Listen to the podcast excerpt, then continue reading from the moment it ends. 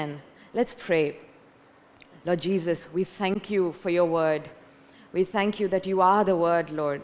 Thank you that in the middle of suffering, in the middle of trials and tribulations, that you give us meaning and you show us how to live well, how to suffer well. So, Lord Jesus, I invite you right now in every, every heart that this word would pierce through, the, uh, through our hearts, Lord, and that your word that is sown will not return empty. I pray, Lord Jesus, for, for me, for the words that you've given me. I pray that every word I speak would be, would be as if you were speaking, Lord. Take away everything that is extra, take away everything that is just me. I pray that you would fill me with your Holy Spirit, fill us with your Holy Spirit so we have ears to hear and eyes to see. In Jesus' name. Amen. Amen. So, Peter, in this passage, he's talking to Christians who are suffering about suffering. And in the middle, he talks about what to do in the middle of suffering. He's, this is an action passage. Yeah, he's saying, How do we suffer well? And the model for us is Jesus himself. Yeah, the model is Jesus, Jesus who willingly, even joyfully endured the suffering that he had to go through. Okay, but he never entertained sin, he never excused sin. Now, the reason that he is putting this out there, the very first line, is because in our daily lives, we tend to look at our sin as a solution, as a way out of our suffering. You know, when when we are rejected, we tend to lie and people please our way into getting accepted. Yeah? When we are feeling lonely, we tend to comfort eat or comfort ourselves somehow. When we are stressed, we can tend to gravitate towards, I don't know, you know, drinking or pornography or endless entertainment, you know, Netflix show after show after show because we are stressed and we want to de-stress. So we use um, sin in order to comfort our suffering. But Jesus never lived that way. Even though he went through suffering, he, he scorned sin.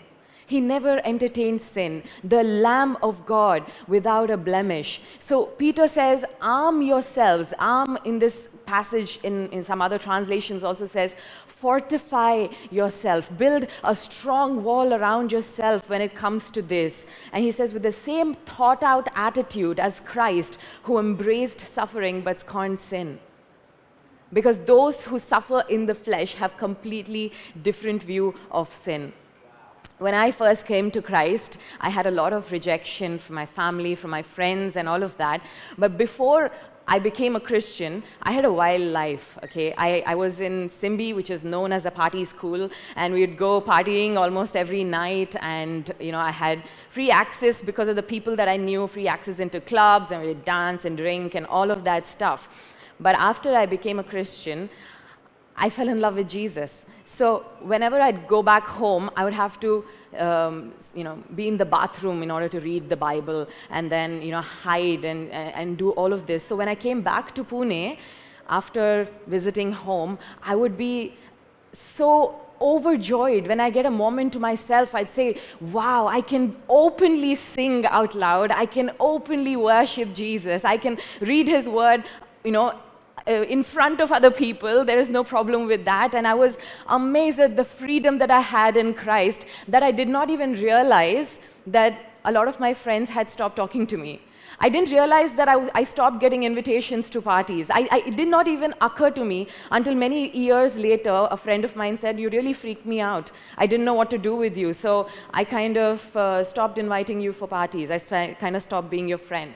But you see, when we go through suffering, rejection, and persecution, and things like that, I'm not saying what I've experienced is by any means what these guys are experiencing, but I've tasted that.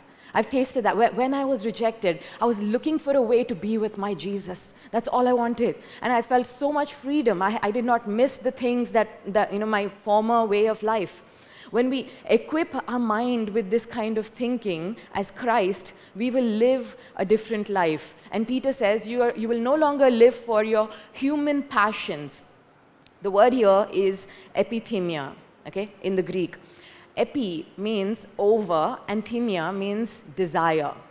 Now, this is not necessarily an evil desire, but it is an over desire. It's that you, it's not what you want, but how badly you want it. You can want something so badly, uh, something as good as a family.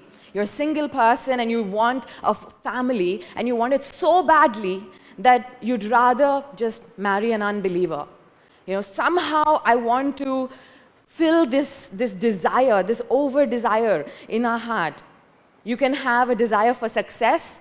By the way, that's not bad. You know, you can desire for success, but an over desire for success can lead to selfish ambition. Wow. Right?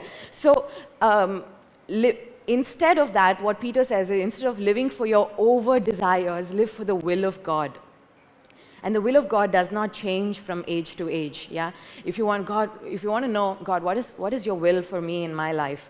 1 Thessalonians 4, 3 to 8 says this. For this is the will of God, your sanctification.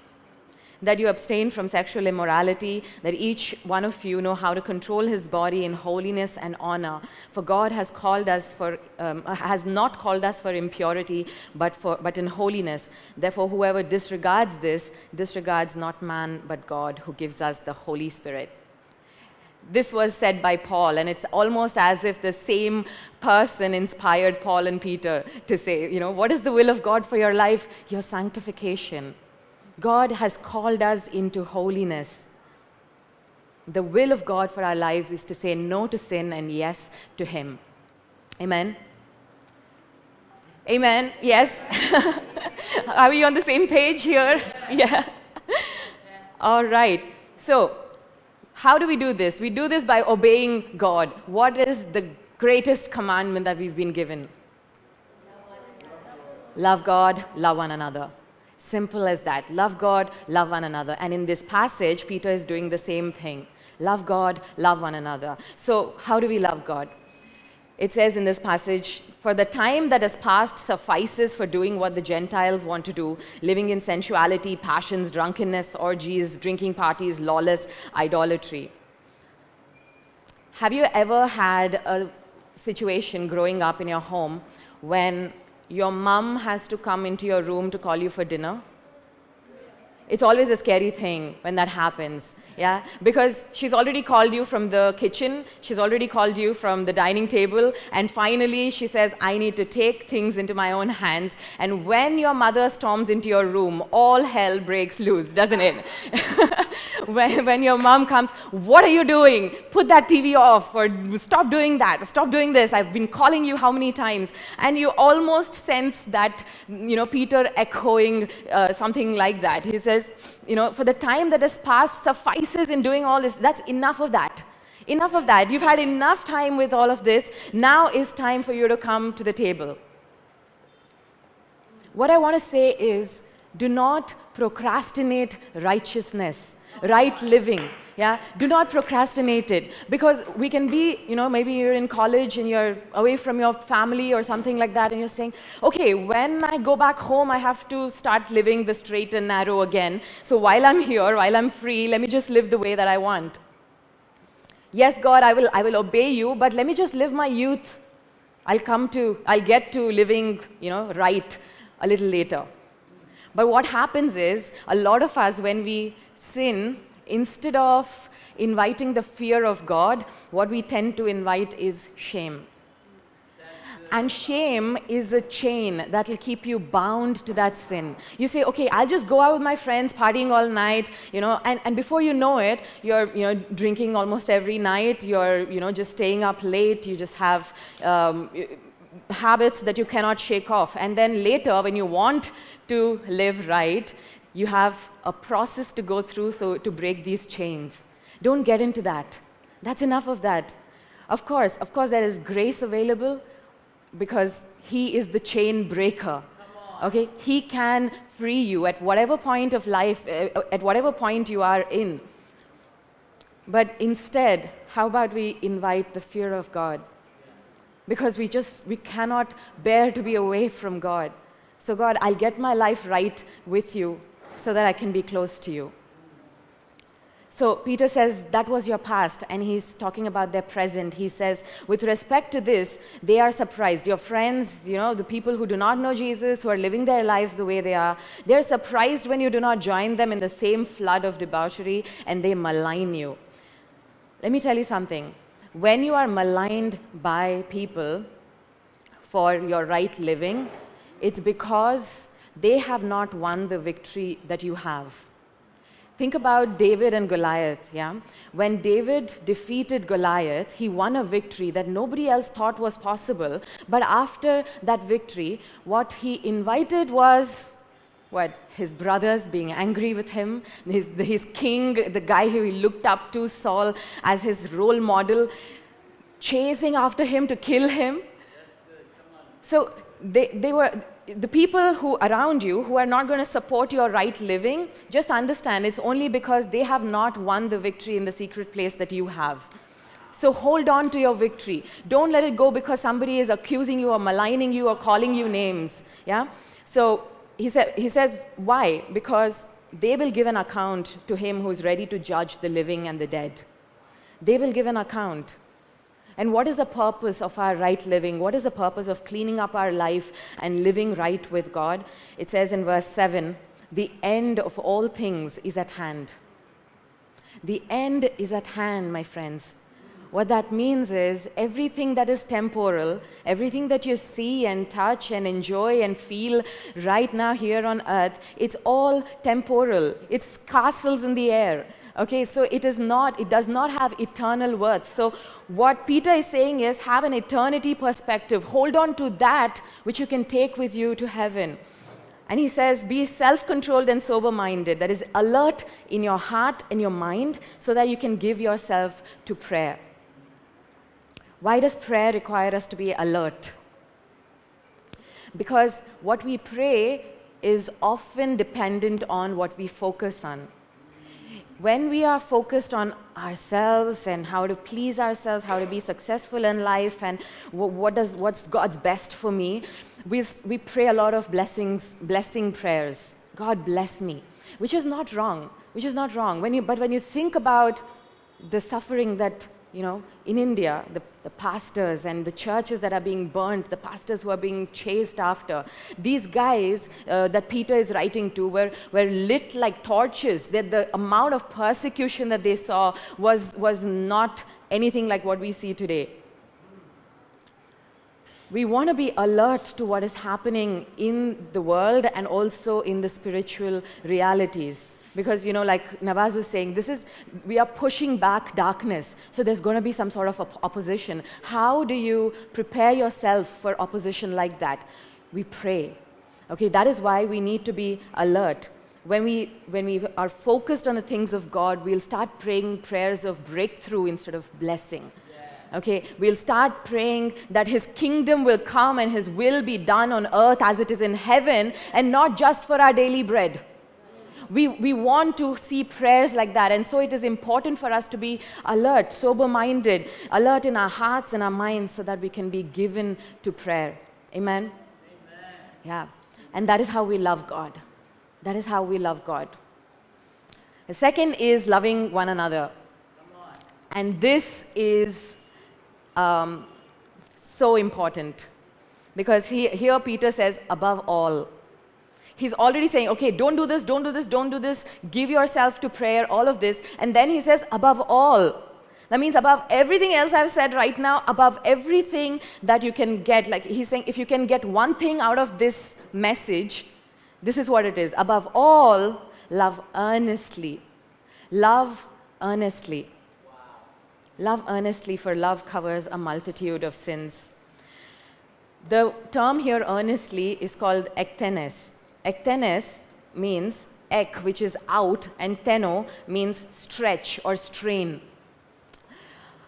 The English words tension and tense come from this Greek word. Yeah, ekthenes means outstretched. So he's saying love outstretched, straining yourself.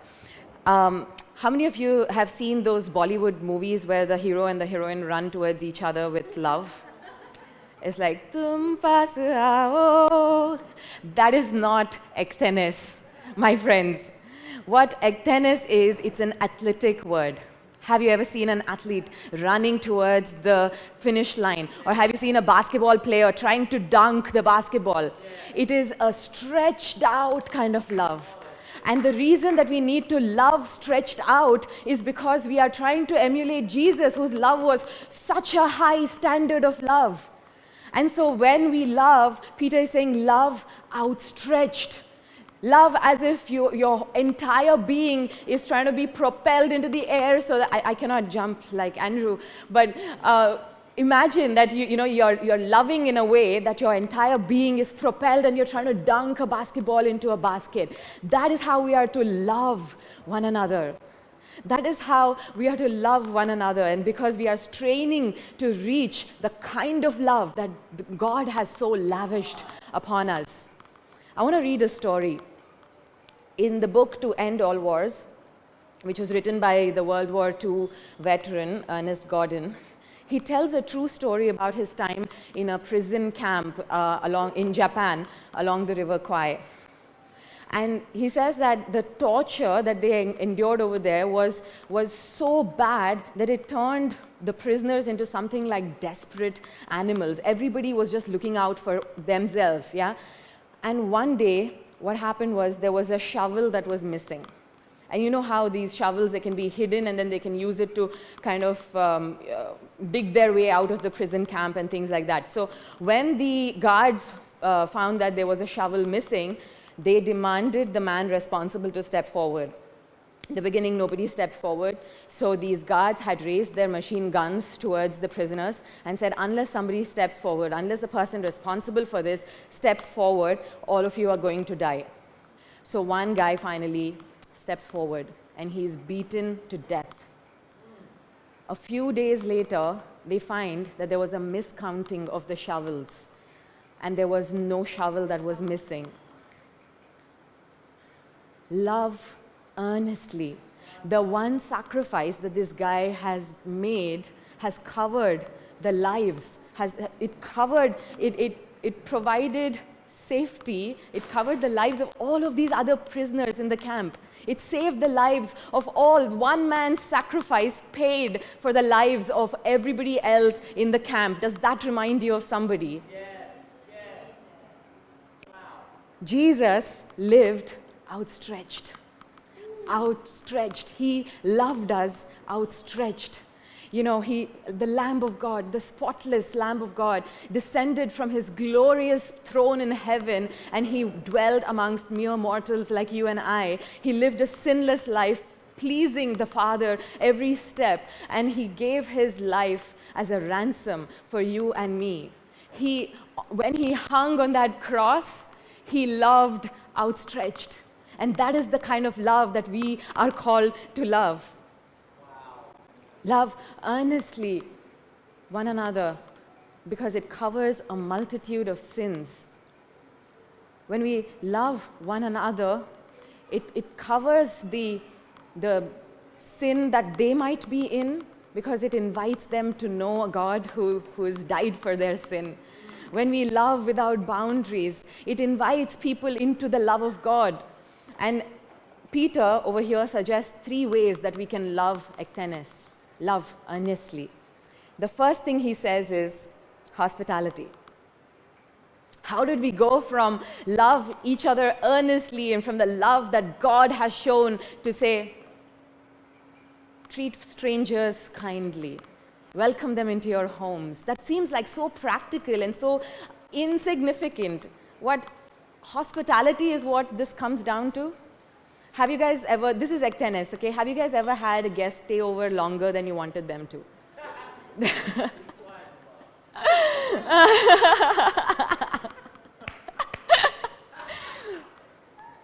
it's great when you have a specific slot, okay, I'm going to take this person out today, and then you say, this person is already a friend of mine, it'll be great, we'll hang out, and then I go back home. That's one thing.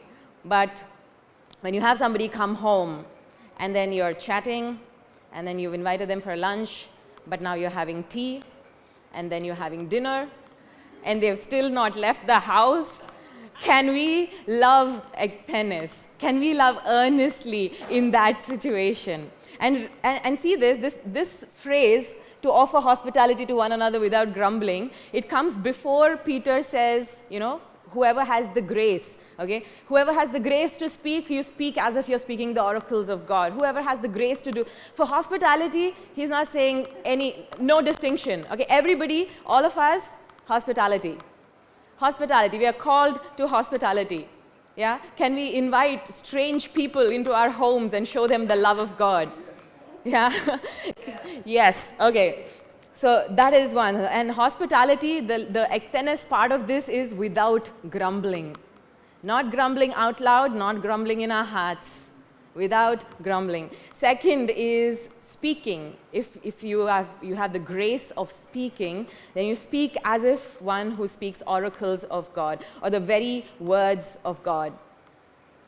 This, how can you love ektenes in this? Because it takes a lot of um, lot of work. You can talk to Colin about it. Before I ever preached uh, my first sermon here, I had done a whole study of um, Michael Eaton's uh, doctrine of uh, um, doctrine of God, the, the, the, whole thing, the whole counsel of God. So it, it's it's an intense you know, theological study that, that you know, we had done and Colin kind of led us in that. Colin and Nawaz went through nine months of this training so that they know the Word of God. So just speaking, we can all express our opinions the way that we want to, but speaking as if we were speaking the words of God, that's a fearsome thing. You've got to be careful. Yeah? So um, speaking, if, if that's your grace gift, then, then speak as if you're speaking the very words of God. And third is serving the one, as one who serves by the strength that God supplies. I just want to say prophetically, every single able bodied person here has the grace, the, the grace gift of serving on the setup or the clear up team you have the grace gift of God to serve on the setup or the clear up team.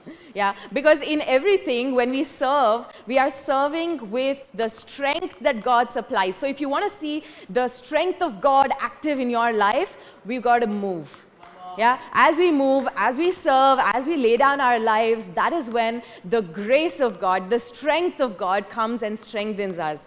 Yeah, so um, the strength of God is an inexhaustible resource. Yes, we get tired. We are all, you know, like we are coming at the back of Transform and just a whole week of work and everything. And a lot of us are tired. But the, when we step into serving, somehow there is a strength that comes from above that you cannot explain.